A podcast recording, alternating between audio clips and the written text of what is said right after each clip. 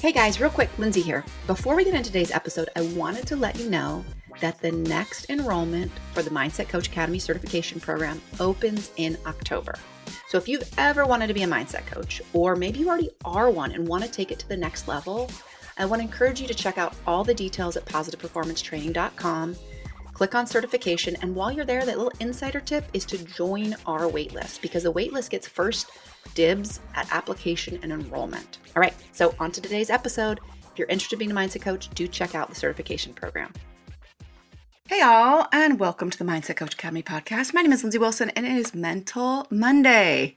Guys, these are the episodes where I share with you one tip, tool, or technique that you can implement in your life this week or even today. And today I want to talk about calming your nervous system, calming your central nervous system.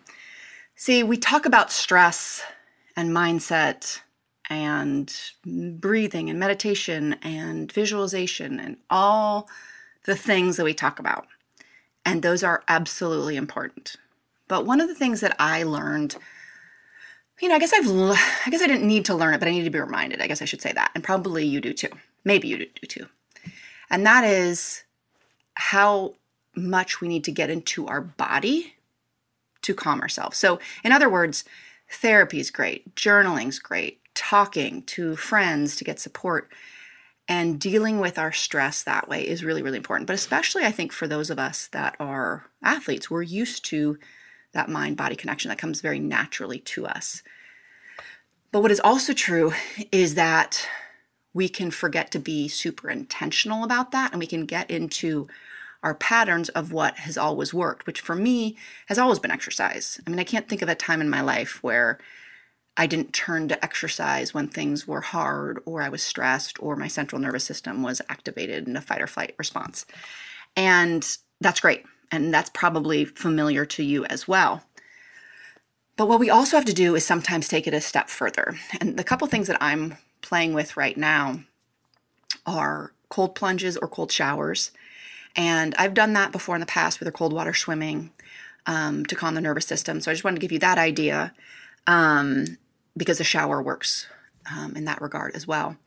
And then the second thing is really intentional breathing. So in my case, I'm doing somatic breathing, which is, I don't really actually know what the definition is, but it's basically like breathing with your body um, and very intentional diaphragmatic breathing, that kind of thing but it seems to go a little bit deeper than some of the things that I've done before. So, exercise, any kind of water therapy, I'd even say hot water. That's why baths are so helpful. Um, and um, some sort of breathing. And really, what all of this is doing for me, at least, um, and this is where I think you can use this sort of framework for your own life if you don't like any of those ideas, is something that really forces you to be present you know, I mean, exercise does that, right? I mean, you can't think about too many things if you're deadlifting or if you're doing sprints. So that very intentional work that forces you to be present. So that's my thought today for Mental Monday. And I'm talking about some of this stuff over on Instagram. So come on over at Lindsey Positive Perform, where I'm talking about some of the things that I'm doing to calm my nervous system. All right, talk to you later. Bye for now.